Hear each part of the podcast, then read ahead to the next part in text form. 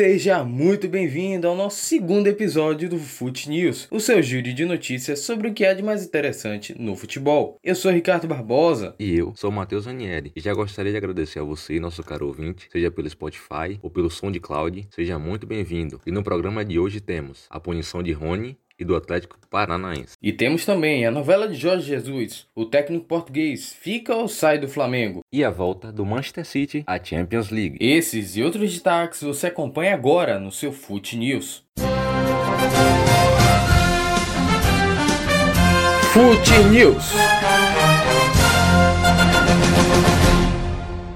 O Flamengo venceu o campeão da Taça Rio, o Fluminense, no último domingo, na partida de ida da final do Campeonato Carioca, em portões fechados, no Maracanã. O placar foi de 2-1, com gols de Pedro, que marca mais uma vez contra o seu ex-clube, e Michael. O Flamengo pode até empatar no segundo jogo, que será transmitido pelo SBT às 21h30, com narração de Getel José na quarta-feira. O Flamengo venceu, mas não convenceu como os torcedores estão acostumados a ver. Desde que surgiu a especulação da possível saída de Jorge Jesus do comando do time, nota-se uma queda de rendimento brusca da equipe. Há quem diga que a postura de Jorge Jesus mudou nos últimos dias, com pouco contato com os integrantes da comissão técnica brasileira e o silêncio do técnico que não se posiciona sobre o assunto. E outro técnico português treinando um clube brasileiro é o Jesualdo Ferreira. Atualmente está sob controle do Santos e mostrou uma certa preocupação com a desigualdade das forças dos clubes paulistas para o início do Campeonato Brasileiro. Jesualdo escreveu na sua coluna do jornal português O Jogo, abre aspas, estamos perto de perceber quais os efeitos da desigualdade desportiva que se vão verificar, olhando ao tempo de trabalho que tiveram, por exemplo, os times do Rio de Janeiro, em particular o Flamengo, que recomeçou em 18 de maio, as equipes de São Paulo constituem um quarto da tabela do Brasileirão. São 5 em 20, Santos, Palmeiras, São Paulo, Corinthians e Bragantino, que representam o que há de melhor na história do futebol brasileiro. Fecha aspas. E ainda completou, abre aspas, as 4 primeiras já campeãs do mundo e da Libertadores, e que mereciam mais atenção por parte da CBF, porque tenho a certeza que vamos estar num quadro de desigualdade com os nossos adversários que trabalharam há mais tempo, fecha aspas. Vale lembrar que os clubes paulistas retornaram às suas atividades depois que os times do Rio de Janeiro e do Rio Grande do Sul. O Santos encara no seu próximo confronto o Santo André, líder geral do estadual. Falando em preocupação, Jesualdo deve ter mais preocupações no Santos, pois o presidente do Peixe confirmou em entrevista que pode negociar o zagueiro Lucas Veríssimo. Ainda sem propostas oficiais, o mandatário do Peixe admite que ainda pode ter um desconto pelo jogador de 25 anos. Ainda no Paulistão, o único invicto da competição, o Novo Horizontino, que é a classificação no grupo da morte. O time tem 3 pontos a menos que o Palmeiras e o Santo André. O Tigre enfrentará a Ponte Preta e o Santos na conclusão da primeira fase do estadual.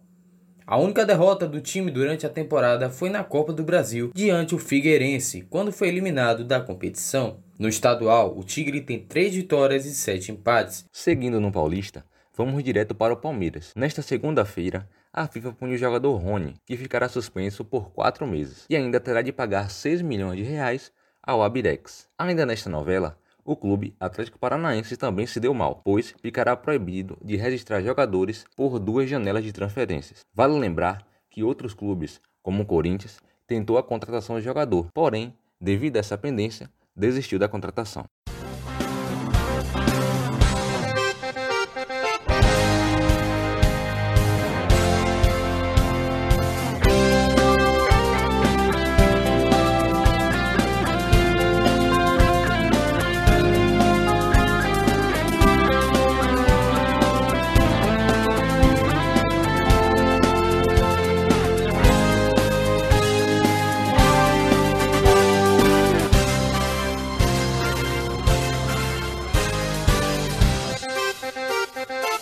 O Vitória se reapresentou hoje na Toca do Leão e deu início a uma semana corrida de treinamentos técnicos e táticos. O rubro-negro baiano se enfrenta com o Botafogo da Paraíba no próximo dia 22 pela Copa do Nordeste. No período da pausa, por conta da pandemia, serviu para recuperar alguns jogadores que estavam lesionados, e entre eles, Maurício Ramos, o capitão do Vitória, que se recuperou de uma lesão, estará disponível no dia 22, quando volta à Copa do Nordeste. E por falar em Copa do Nordeste, após ser confirmada sua continuação em uma única sede, que no caso será no estado da Bahia, os estádios foram confirmados para a sua 8ª rodada do torneio. Vale lembrar que, por comportar um hospital de campanha para a Covid-19, o maior estádio do estado não estará disponível para os confrontos. Então, as partidas serão dia 21, terça-feira, às 20 horas, Fortaleza e América, no Manuel Barradas, em Salvador. No dia 22, quarta-feira, temos Sport e Confiança na Arena Cajueiro, em Feira de Santana, às 20 horas. Também no dia 22, ABC e CSA, em Praia do Forte, no Mata de São João. CRB e Ceará, no Manuel Barradas. Bahia e Náutico, em Pituaçu. Botafogo da Paraíba e Vitória, no Joia da Princesa, em Feira de Santana. E River e Santa Cruz, no Eliel Martins, em Riachão do Jacuípe. Todos esses jogos são às 20 horas. E a organização resolveu cancelar a partida entre Imperatriz do Maranhão e Frei Paulistano, devido às equipes não influenciarem mais em relação ao campeonato. Ou seja, seria aquele jogo para cumprir tabela. E o City, hein? Está de volta à Champions, isso mesmo. A Corte Arbitral do Esporte decidiu nesta segunda-feira autorizar o City a participar da Champions, depois do clube ser punido por 2 anos por não cumprir o fair play financeiro. Agora o clube inglês pagará apenas uma multa no valor de 10 milhões de euros. Além disso, essa decisão impacta também na Premier League, pois devido à punição do City, o 5º colocado também se classificaria para a Champions. Depois dessa decisão, agora não vai se classificar mais.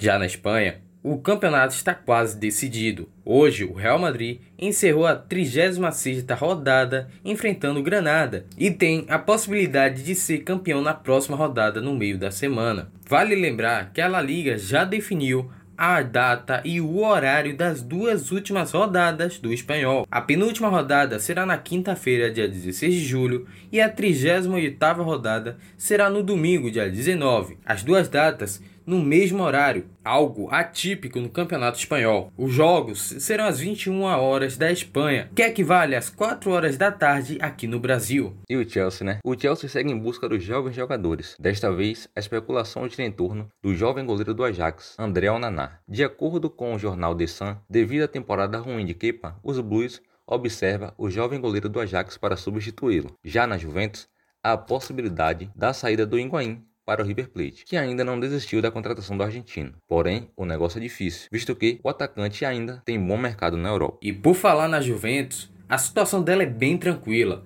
Com 8 pontos de vantagem, esta temporada se encaminha para ser mais uma da Juve. O segundo colocado por lá é a Lazio e a Inter de Milão, ambas com 68 pontos. E a zona de classificação ainda segue com a Atalanta, com 67 pontos. As vagas para a Euroleague, até então, estão com Roma, com 54 pontos, Napoli, com 52 e, em sétimo, o Milan, com 50 pontos.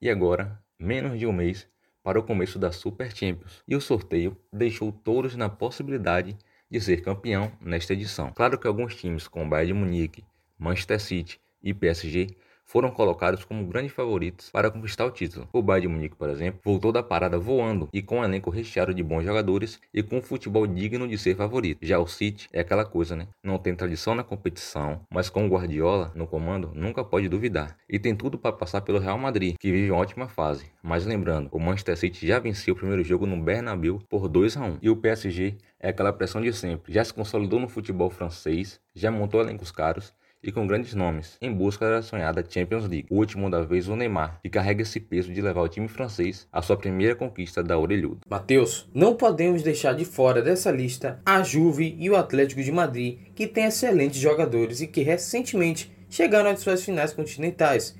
Vale a pena lembrar que foi o Atlético que eliminou o atual campeão da Champions. Meu amigo, essa Super Champions promete. É isso, chegamos ao fim de mais um episódio do seu Fute News. Siga a gente no Spotify e no SoundCloud. Somos o Fute News e até a próxima.